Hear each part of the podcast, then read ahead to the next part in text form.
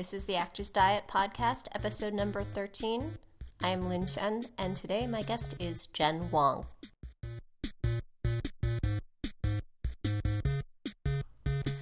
So, how, how will I describe you, Jenn Wong? Because you do so many things. You're a voiceover artist, you are a blogger, you're an actor, you're, I feel, you're, you're an urban ninja. That's true. Did I just accurately describe you? I think so. I think that's an accurate description. Um, Well, I was just listening to your voiceover reel, which is fabulous and really made me want to go and get a McDonald's shake. Um, great. That's good. It means it's working. well, it's very hot right now, and I was like, she's selling it. She's making me want the shake. Um, how did you get into voiceovers? I fell into it actually. Um, my commercial agent um, was actually more of a, a voiceover agent at the time than they were doing commercials, and they so they have like two booths set up in their um, in their agency for auditions. This was back in the day, like you know, a couple of years ago, even when home studios weren't the norm. And like these days a lot of voiceover people have at least a setup at home mm-hmm. you know and can record and and send out auditions that way. But back in the day you would always go you know into your agency and record there. Right. they have engineers and the whole deal you know? Um, I'm going to interrupt you for one second and say that that panting weird noise is Julius playing underneath our feet. Continue. just in case. Just in Anybody case. Anybody was wondering what that weird sound was, it's not Jenn throwing her voice. It is in fact She's a that dog. talented. an actual factual dog.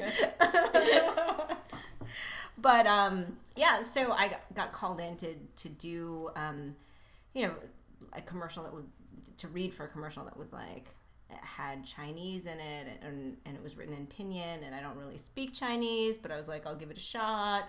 Um, and then I booked it so then they just kept calling me in for stuff and then I would book things here and there and then it was like oh I guess I'm doing this you know I guess I'm a voiceover I guess I'm a artist. voiceover artist Did you see that movie that Lake Bell did in a No, world? Not yet, but I you want must to. see this movie. Oh, I I've heard an interview with her with Terry Gross, and I was like, I need to see this movie, and I love her already. It's fabulous. Yeah? it really is fabulous. That's so great, and it's like woman power too, Because yeah, she's triple threat. Right? Triple. What is it with you voiceover people doing all these things? Um, can we dive a little bit into move lifestyle and also Way of the Wong? Absolutely, I'd love to do that. Tell me, tell tell every. I know I know everything there is to know, but tell tell the audience a little bit about the sites. So um, I have two websites: movelifestyle.com, ding, and wayofthewong.com, ding. um, and so Move Lifestyle is a lifestyle e-zine for the modern working woman is like we, what we want to call it um, that i co-founded with two friends autumn reeser and ashley fawcett. Um, and basically we wanted to create a magazine for us you know? We think of ourselves as this generation who is trying to do it all you know a generation that has the opportunity to not have to make a choice to either have a career or have a family that that, that they're not separate from one another Right. but that obviously takes a lot of work. So our site is exploring how people do that. You know, one of our, um, I guess, signature um, columns is a column called Girl Friday, where we interview women who are doing that. You know, and how they do it. You know, how do they manage childcare, and how do they, you know, it, does their husband stay home with the kids or do they work part-time or how do they try to make their dream come true Yeah. you know Yeah. so that as well as it's a lifestyle magazine so there's lots of pretty things you know so it is really beautiful.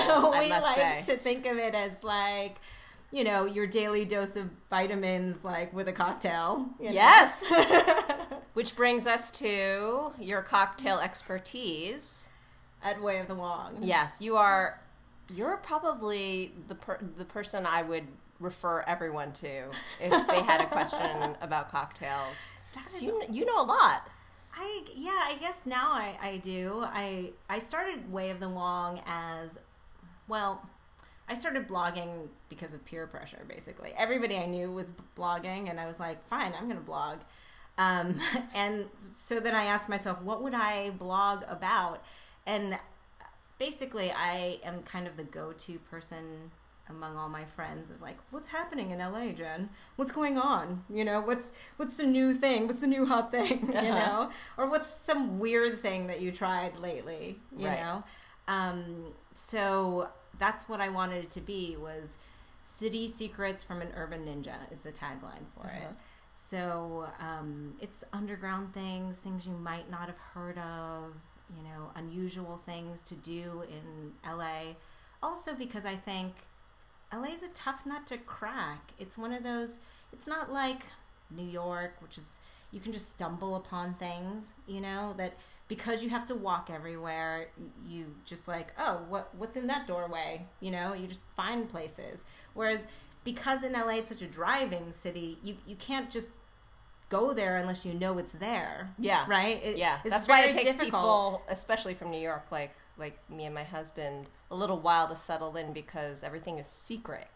It secrets, secrets. secrets. They're all secrets. yeah, they're all in the best sushi places in the strip mall, or Right, that's exactly. pretty common. That you would never know about unless somebody told you about it, or, or I mean, that's what's so great about so many publications and blogs in the city. You know, like the LA Weekly, or you know, a lot of the um, LA bloggers that can uncover those kinds of things for you, like, or your friends Right. you know like your network of friends and and they're like i just tried this amazing place right Yes. you have to go there Yes. yeah and that's the kind of thing that is so amazing about la though that i love love love about this city i and that's what i want people to feel i just you know i feel like too many people poo-poo it and don't give it a chance Mm-hmm. you know they get here and they're like it's too hard or i hate everybody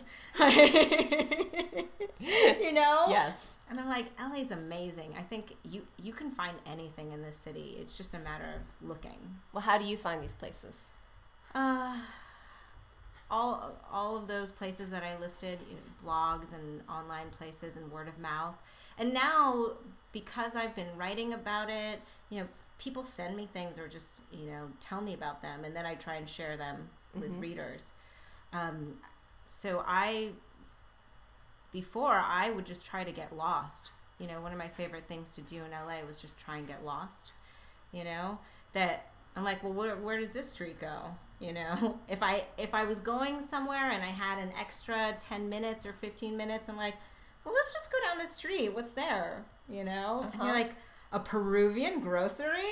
That's awesome. I've never seen any of this stuff before. Or, you know, I just found this amazing tiny little Armenian grocery near my house and there's this tea that I love that's Russian Uh huh.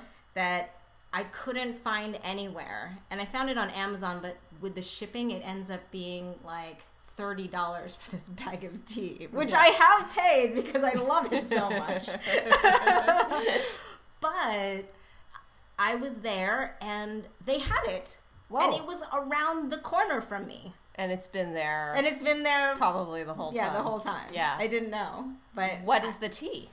it's um the czar what is it called it's in a it's in a it's a russian tea and it has a czar on it and it's like the it has like blue mallow and marigolds in it so it has this wonderful floral and fruity scent to it and it's black tea um, but it's fruity from flowers. I just realized as you were describing very eloquently, like a wine expert, that you probably have a trained a, a trained palate for all types of liquids now, not just ones that will get you drunk. well, here's how it started. Um, my dad is a super wine nut, you know, and foodie. So as we were growing up, he found wine, and in that super super nerdy way, right? That he was always trying to, you know, find I don't know the the newest the newest bottles or like you know what did the wine spectator say? Or you know what does the wall street journal recommend? And like all of those he gets clippings and binders and and he literally turned my mother's small office into a walk-in wine cellar. yeah, like that's how much of a crazy person he is for wine.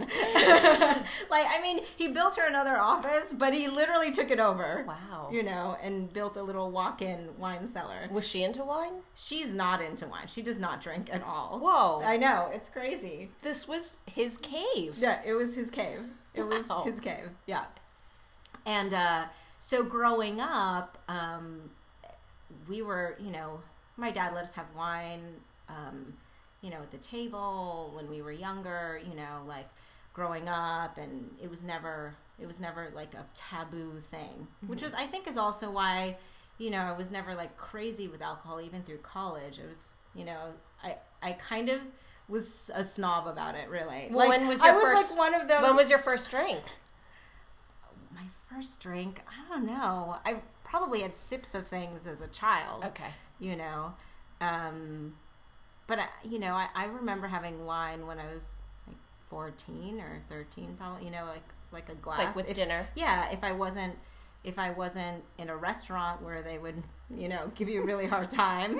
My dad, but if we were at home, he would, you know, let me have a glass. He And a wouldn't let nice me have gla- like and a nice glass. and a nice glass. Wow. Like a nice glass, you know, which made me a snob, is really Right. what it did. You know, through college, I was like, I can't drink that shit. Of course not.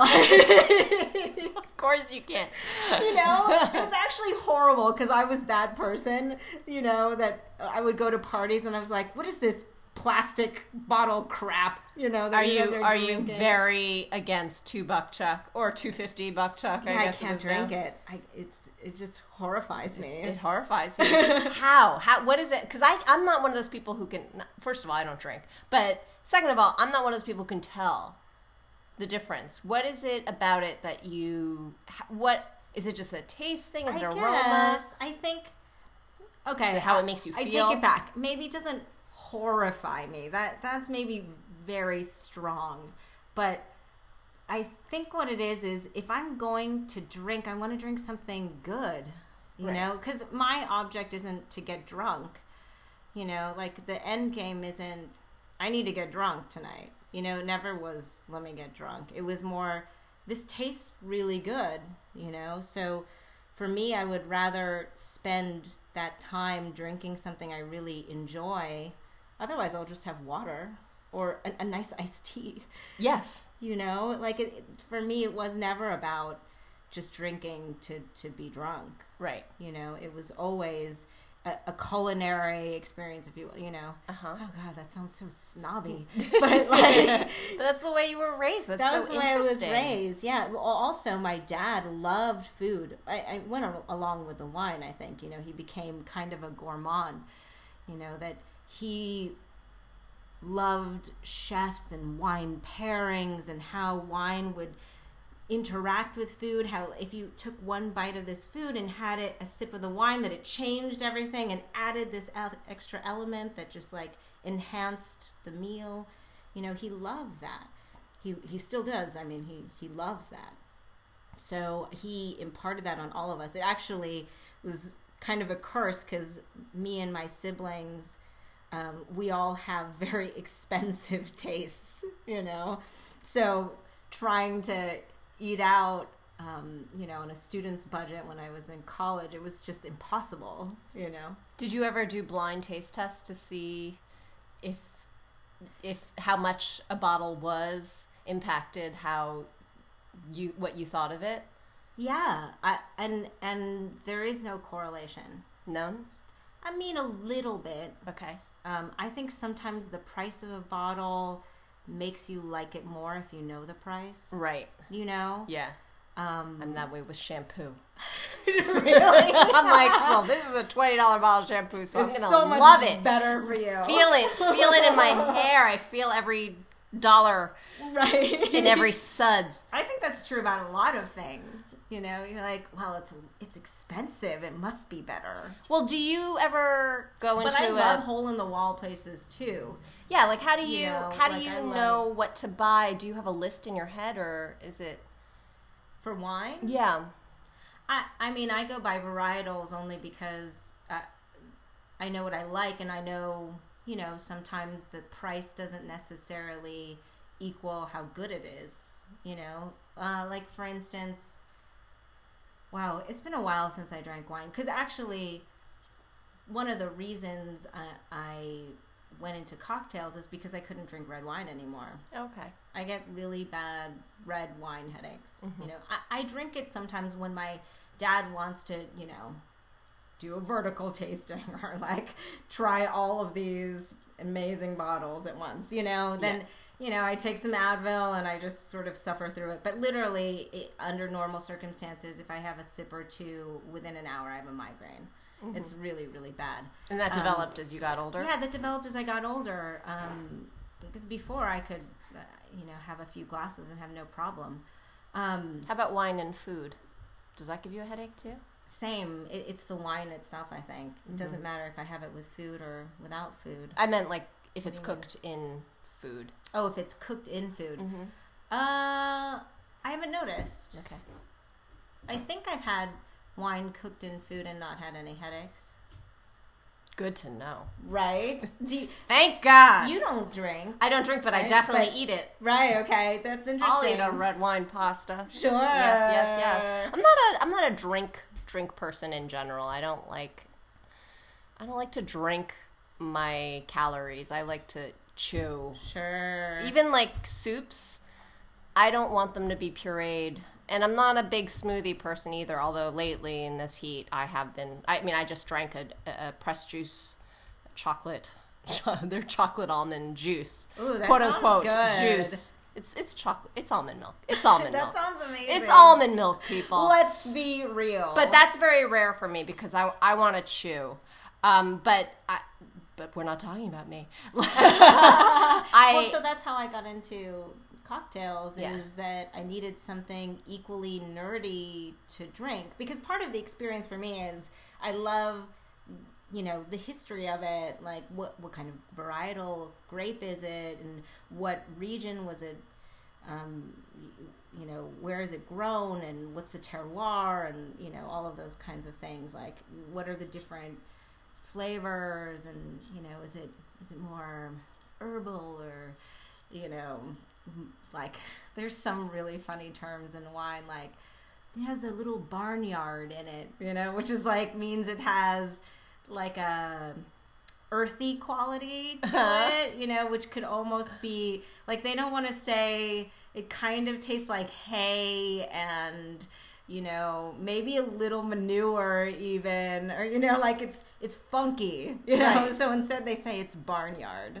like it's just like a really funny term uh, it's piggish. right it's bigger it's manure like. right exactly there's just a little bit of grass and maybe some cat piss you know like- So do pardon me if I sound completely ignorant, but do you pair cocktails with food the same way you would wine with food, or no? People do uh, and and there's definitely times when it can be successful um more but in a lot of ways the the flavor of a of a cocktail is sort of all encompassing it has its own like sort of beginning middle and end. I i would think the ones that go really well with food tend to be um like palate cleansers or things that they get you ready for food you know like um You wouldn't drink it with the meal. aperitifs yeah that you don't actually drink it with the meal but it, it's a nice before the meal Uh-huh. I I mean, there are definitely things that pair well together. Like whiskey pairs well with chocolates or berries, or um, in the same way that like a, a very berry heavy red wine pairs with chocolate, like a Zinfandel or something, or a Syrah. Mm-hmm. Pairs really well with like a dark chocolate or a, or berries or, or things like that. They they have very similar things that go together. that sounded vague and no, so for example, let's say you were going to have a dinner party, and I would think that being somebody who knows a lot about cocktails and also part of the Move Lifestyle family, the pressure is on, Right. Right, to really oh impress. yeah, those girls can throw parties. Yeah. So, so for example, what would what would you serve to drink along with your menu? I think I would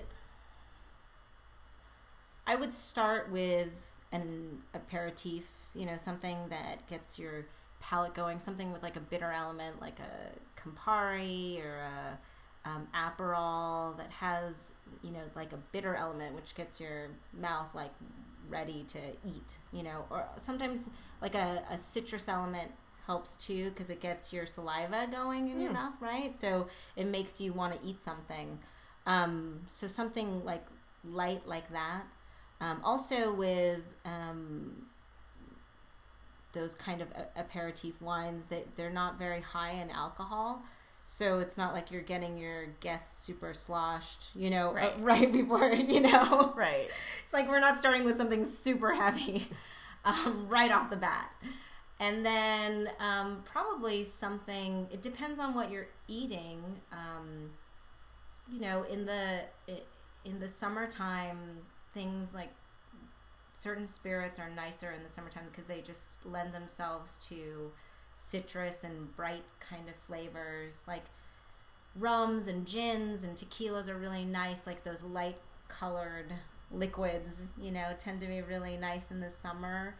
Um, and they make for nice cocktails. And then, especially with fruit, you know, or, or citrus. Um, but I'm not very into sweet things. Even when I put fruit in cocktails, it's it's usually just a little to enhance it, you know. And then I would finish with something like dark, bitter, and stirred, as they say. You know, something with whiskey. You know that that feels more like a dessert. It feels warmer, and you know, it has like notes of caramel, and um, you know, sometimes with your bitters in it, it, it gives it like cinnamon and you know nutmeg and undertones like that so it feels more dessert like even if there's no cream or anything like that it still feels Rich. rich Yeah. yeah that's the that's the right word feels rich Do you you said you rarely drink to get drunk, but do you still get hungover and do you have any hangover tips? Oh yeah, I can definitely still get hungover, um, and probably more so now that I'm older than Yeah. before. Um, yeah, there there are some.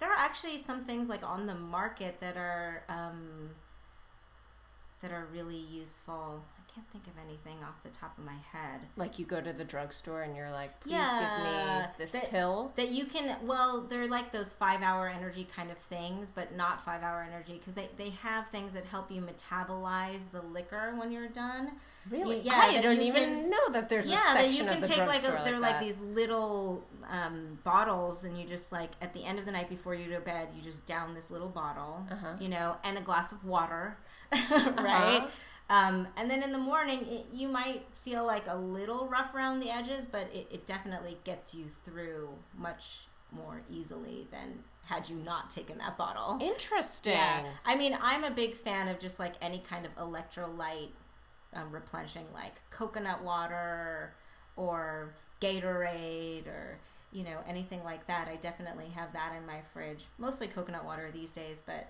um, so in the morning or even the night before, I, you know, that's a lot of what gets lost when you're when you're drunk and Yeah. hungover. So that is usually what I rely on. Drinking a lot of liquids. Do you find that your cravings change when you are drinking alcohol than when you're not? oh yeah, I get hungry. What do you what do you get hungry for? I always get hungry for fatty thing. Like I I am not really a sweets person. Like I don't like sweets. We've talked about Yes. this before that I love salty things. Like if there like salty, greasy, like if there was a plate of chili cheese fries and a plate of cupcakes, I like the cupcakes could be invisible to me. And I would just go, "Oh, chili cheese fries. Can I eat those?" you know? And that's what I crave when I'm drunk. I'm like, "Can I get like a plate of fries, you know, mm-hmm. covered in something? Like I don't even care what they're covered in. Blue cheese or like bacon or, you know, like heavy greasy Fried food, yeah. Yeah, that's what I want. When I'm yeah, when I'm drunk. Definitely. Do you think that has something to do with it being a certain time of day? Because I know I crave those things when the later and later it gets. Also, Really? yeah. I don't know. Or at five o'clock during co- cocktail hour, you're already like, bring on the fries. kind of. I I can eat it any time of day. In fact, I would have it for breakfast. It- you know, some people are funny. They're like, "That is not a breakfast food. You cannot eat that at breakfast," right? But I love brunch. Like I love lunch for breakfast, and and I love breakfast. Like I I have to eat at at the beginning of the day, or I get cranky. Like I'm one of those people who needs to have food kind of at all times. I think it has something to do. Like I'd read this at some point, like with my blood sugar levels, and they tend to drop really fast, and um, so. I have to have food first thing in the morning. You know, they say breakfast is the most important meal of your day, and for me, it definitely is. I have to have something, whether it's even a protein bar or something before I leave, but not a bagel. Like if I just had a bagel, within an hour I'll be crashing. You know, it can't be simple sugar. I learned that um, in college. I um, was sustaining on toast and bagels, you know, as college students do, and maybe a block of cheese sometimes that was in my fridge if I was lucky, but mostly just toast. I'm like, I'll just grab two pieces of toast and then walk out the door. And about noontime, and I found this was happening that at a certain point I realized it was one time I was in rehearsal and I stood up and my field of vision went black Oh, and I had to sit down again. It came back, but basically, you know, I quote unquote blacked out. I mean, I was super aware of my surroundings. I didn't fall down, nothing like that. But when I stood up, like my field of vision went black. I had to sit down. It came back again, and I was like, "There's something wrong," you know. Yeah. And it was just sugar. It was just that my blood sugar had dropped below the normal level because I used it. It peaks and then it would drop, and then because of that, I found myself um, needing something more complex, like either like a protein or um, some kind of complex carbohydrate, you know, like a grain or something like that, as opposed to just like simple sugar, like white bread, yeah. which is pretty much what I was eating. what do you usually eat now? Or is there, does it vary? it varies. Yeah. Uh, in the winter time, I like warm things. Mm-hmm. So I love like a fried, a runny egg on toast. Mm-hmm. or bacon, you know, which I don't, I never have that at home anymore.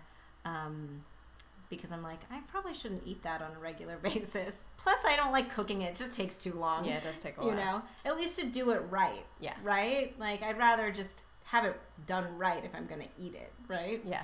Um, or oatmeal, I love too. Which is funny because as a kid, I thought that was the most disgusting thing in the entire You know, world. and now I'm obsessed with Oh, it. Oh, now I love it. Yeah. It's so crazy how our palates change. Like, as a kid, here are things I hated tomatoes, avocados, eggplant, and oatmeal.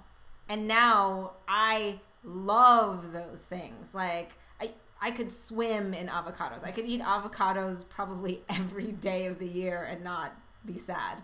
You know? and Avocados are wonderful, tomatoes yes. And eggplant. I love all those things. But as a kid, I was like, get that away from me, right? Yeah. What did you And- hate as a kid? Oh, I mean, I feel like I did not like anything that was not processed, basically. if it didn't come in a box, I didn't recognize it as food, right? yeah. Well, I grew up eating a lot of Chinese food, and so for me, it was anything that was not Chinese food as a kid. Oh, and now. I love Chinese food and I wish I mean I love every food. There's really nothing I don't like Sure. anymore, but now that's that is what I crave is like Chinese food when I'm really nostalgic. Yeah. But back in the day it used to be like, you know, grilled cheese, 4C iced tea, spaghettios, Chef Boyardee, Cheetos. Yeah. That's the sort of thing I I, had a similar wanted. experience because my parents are both immigrants. My mom's from the Philippines and my dad's from Hong Kong. Um, I was born here, but I'm the oldest. So I felt like growing up, I was learning how to be American along with my parents. Mm-hmm. You know, they didn't they didn't know, you know, right? Like what Girl Scouts was, you know, or Yeah, I- you know what the I was not were, being a Girl Scout when I was a it was not Yeah. happening. But my sister, she's five years younger than me. They they had it down by the time she was there, you know. But you know, I was the one who was taking like soup in a thermos with me, you know, to to school for lunch, and I'm like. Uh, you know, it was like this horrifying experience where everybody had like Squeezits, Uh-huh. you know, and like Lunchables. Uh-huh. And I'm like, have this thermos with soup, you know, or rice and some, you know, weird thing in a in a Tupperware container, and and so, you know, it, it was like an, a point of embarrassment for me as Mm-hmm. a kid, even though now I love it. you Yeah. know. I love just any kind of ethnic foods. I love. I just love different things, you know. If it's weird and I've never had it on a menu, I'll I'll eat that. You know, rattlesnake, okay. You know, Have you had rattlesnake? Yeah, I've heard it makes your blood start pumping. it's. I didn't notice that. Uh, the texture was just what was really interesting to me. I mean, it's like a very thin kind of texture. It's Is it like almost eel? like no, not not like eel. At least what I had, it's more. It is like a. I mean, it is like a fish to me. Interesting. You know, because there's like a stringy texture to Uh-huh. it, kind of like alligator. I've never had alligator. It's also. Oh wait, maybe of- I've had it in a sausage, but that's different. Right. Yeah. I. It has like a sort of stringy, like a fish-like texture to it, even though it's not quite like a fish. You know, it's like kind of somewhere in between like chicken and fish. Right? Does that It tastes like chicken, Right. or fish. tastes like chicken.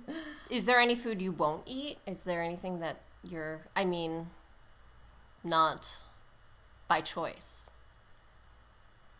Mm, I mean, these days I don't eat dairy very much, Mm-hmm. even though I love cheese. I love, love, love it. I mean, mostly because it gives me migraines. I get, I get migraines a lot. Um, Your poor head. oh no, my poor head. It's because um, I have a pediatric size sinus. I was told. Really? Yeah, I had um, an ear, nose, throat doctor do like a sort of CAT scan or what is it, an MRI or MRI. something. Yeah. Yeah. Um, and and he informed me that the reason I get headaches so often is because I have a this my sinuses are the size of a child's, so they just you know there's not as much room when they get inflamed. Sort of everything aggravates them. You know whether it's the smog or the weather or like you know if it's allergy season they get aggravated. If I have cheese which you know or any kind of dairy really which you know um, increases the mucus in your in your body Uh. so then it makes less room for me to breathe you Uh-huh. know creates pressure in my head and then i have a headache you know or even like drinking um, red wine particularly like uh, that's probably why i don't know if that's why i'm you know i haven't i haven't tested the theory out Is it just red or white also? I don't know. I, I didn't drink a lot of white, so I haven't. When I started getting headaches, I just stopped altogether. Uh-huh. I, I think it's probably just red. I think mm, champagne. I think is okay. Um, so I'm. A, I think white would probably be fine. Okay. Um, but I don't know because I just haven't drank white wine in a while. Um, yeah, so that's that's kind of why. Yeah. Well, I I'm I just had a que- just thought of something I, I was curious about. You said you grew up eating a lot of Chinese food, or I Was it Chinese food or Filipino food or I had about half and half. okay? Yeah, What wine pairs with that? with Chinese food, Yeah, because I they like, all I saw was like that crazy liquor Oh, that they yeah. were drinking when I was growing up. The one that Sounds smells really like weird. it should be cleaning your nail polish off. right that and also uh, at banquets they always have like a bottle of Hennessy for some Yes, reason. yes, Like, or Remy Red. right or something. Remy Red exactly. like the Chinese love their whiskey, um, and it's you know it's such a status symbol. The Chinese communities, everything is very status oriented. Yes. right. Um, which I find amusing.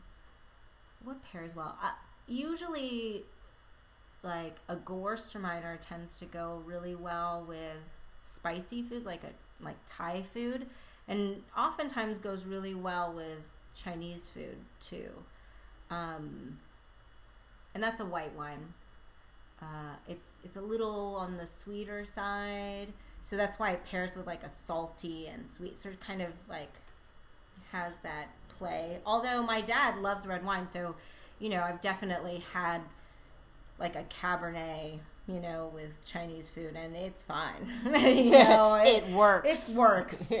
So I wouldn't You heard it here. The expert has said particular you can eat it with your lo mein. has to go with it, but you know, sometimes it's nice to just have a really nice bottle of wine with takeout, and it just makes it feel fancy, You're right. right? What would you bring along with you on a like a, a picnic or something? I've been bringing cocktails. Well, how- I, have been making. you- I've been bringing you- flasks. Yeah, tell me tell me how that works. Um, I've been super super into flasks lately. Where do you Mostly get because do you they're get so your flasks? cute. Um, I am obsessed with the Stanley flask. What, what's the Stanley flask? So Stanley makes thermoses, like Yes. hardcore thermoses. Yes, I'm right. yes, I'm seeing sure- the logo right? in my You head right the now. in yes. your head. Um, and they make flasks too with Oh. the same logo, the same like enamel outside, like the whole deal, but it's a flask. Oh, Super awesome. is it lightweight? Uh, it's actually a sturdy flask. Okay. Yeah, as you can imagine, being made by Stanley and Stanley thermoses being nearly indestructible. Yes. That the flask that they make is also nearly indestructible. Do you get them online or is there a store you can go to get them? Um, I get mine online. Um, I don't know if there's a place that you can buy them. I know Barkeeper has so much amazing accoutrement for drinking. Is this a store? It is Barkeeper? hmm It's in Silver Lake, um, on Sunset at Sunset Junction, and Joe Keeper, who is the proprietor of said establishment, is an amazing, amazing man. He's just like the sweetest, sweetest guy you'll ever meet, and he is just like tapped into the bar community too. He sells liquor there too, so and hard to find things and but really his bread and butter like the the stuff that people come in there for is he has amazing vintage barware. Like he goes all around the country at, at auctions and buys them and um, and brings them back and they're just gorgeous. Yeah. You know, mid century and um, just old school stuff. And and I mean, he has an amazing collection also of um, old bartending books and things. And he's just an amazing resource. So So sorry. cool. What would you put in that flask Oh. that you would get at Barkeeper? What would I put in that flask? Lately, um, I've been trying to mix cocktails in a flask, which is kind In of in the flask. Yeah. Well, I would mix them outside of the flask and then put them in a flask. Okay. But just like a, a a mixture of things. I mean, traditionally people just put a spirit in a flask. You know, like a really nice sipping spirit. You know, Uh-huh. like a whiskey or um, it's usually whiskey. I think most people sip whiskey. That's a Um, that's a spirit you would drink straight up. Right. I remember Right. drinking gin straight up once in college and being like, "This is never happening again, ever." Gin. I mean, you can if it's a really nice. It was not a gin. nice No, gin. okay, there you go. this is a one of those was like- plastic bottles we were talking about yeah, before. yeah. Oh, it was it was horrible. I was like, "This is like." Cleaning product. Yeah, it was like Christmas on fire going down my throat. I believe it. I believe it. I mean, that's why so many people hate tequilas because they had terrible tequila. uh huh. You know, that's another good sipping spirit. If you have a really nice tequila, you know, they're those are delicious just straight up to sip. Um, but traditionally, like I, I think most people when they carry a flask, they just put one spirit in there and then take swigs out of it. Um, so as far as making cocktails in a flask, I would say there's only a couple things to keep in mind. One, um, because it's not chilled, you don't want something like a cream in there, you know Okay, yeah. right? Because you don't want it to go bad or like any, you know, some of the classic cocktails have egg white or things like that, which give it a nice texture. But because it's in a flask, you don't you don't want to have something like that, you know, sitting getting warm in your flask. Um, and I tend not to like citrus in there only because there there are people who disagree with me and say it's totally fine to put citrus in your in your flask. But I don't know. I feel like it interacts with the metal and you know gives you sort of that metallic taste you know um, but so for me i tend to stick with um, the kind of cocktails that are, are all spirit based something like like a manhattan is all spirit based that it's sweet vermouth and whiskey you know or a rye and some bitters so because both of those things are both spirits, they tend to to hold up better, if you will. Um, part of making a cocktail involves dilution um, in adding the ice, like when they stir your cocktail or shake it. Part of what's happening besides chilling the beverage is a little bit of dilution because of the ice melting, right? So that adds, you know, I don't know if now I'm like going off on tangents, but you know, when people are sipping whiskey, sometimes they have like a glass of water next to it and they just like put drops of water in their glass. I don't know if you've ever hmm. noticed that. I've never noticed that, Oh. but I'm going to now. But part the reason they do that is it opens it up a little bit. It just lowers the alcohol a little bit because the burn comes from the alcohol, Right. Right. So sometimes by just adding a little bit of water, it opens it up, and you can taste the flavors instead of the alcohol. Because the first initial taste of it, as you remember from being in college and Yes. drinking this horrible, horrible, Yes, there was no drink, water. right? There was no droplets of It's- water exactly that the first thing you taste is the burn Right. usually if it's a super high proof alcohol oftentimes you taste the burn unless it's a really nice alcohol and some you know if it's a if it's a really really well made spirit you don't taste the burn so much even if it's a high proof you know i recently got to taste this tequila it's the Tapatio 110, and it's a it's a 110 proof tequila, um, which means it's 110 is 60 percent alcohol. Right? Yeah. Um, let me see. Yes, the Jen. in my head. um, so it's a very very strong alcohol. Like it's it's it's you know it'll put you on your butt. Um, but because it's so well made, it's pretty smooth, you know, for being that high a proof. Um, whereas most things, if you see, you know, the proof on it and you taste it, like you can taste the alcohol, you know, and you, well, not the alcohol, but you feel the burn, you Got it. know. So to circle back to flasks, Yes. it's like, what are we talking about? You're talking about flasks. Yes. Talking about flasks, right? um, sometimes you just need a little bit of water in there just to dilute it a little Okay. bit. But you want a high quality spirit because you don't want something that tastes bad warm. You you want something that you can drink warm, which is usually why people like to put whiskey in there because you can drink whiskey neat, you know, room temperature. um, you know, a scotch, a whiskey. Um, you can you can drink um, warm, and and it's delicious. Certain things are meant to be chilled, you know, Right. Or if you have something cheap, part of the way you can drink it is like chill it, right? Like you think about cheap beer, right? Yeah. That you would never want to drink that warm. But Right. cold is totally palatable. You're like, I can guzzle that down. That's okay. Yes. Right? Yes. So part of what chilling does is it takes away some of the flavor. Right. Got it. Right. Well, how do you clean out the flask? I just rinse it with water. Okay. As long as I rinse it that night, you don't let it sit in there. It's like a cast iron pan. Right. oh, I like those kinds of. I like those kinds of things. you know, alcohol kills things, so it's not like things are growing in there. Uh, I mean, sometimes I'll put soap in there, but most of the time I just rinse it. Uh-huh. As long as it's not, unless I had something really sweet in there. Sometimes, like a Manhattan would be sweet because it has sweet vermouth in it, so it could get a little sticky as opposed to if I just had whiskey in there. Um, in which case, there's not that much sugar, so it's not like it's sick, like sticky in any way, or you know. That's also why I don't put citrus in there. It's, Yeah. you know, it Yeah. starts getting difficult to yeah, clean. no, I would think. But I also don't leave. Um, I don't leave liquor in my flask.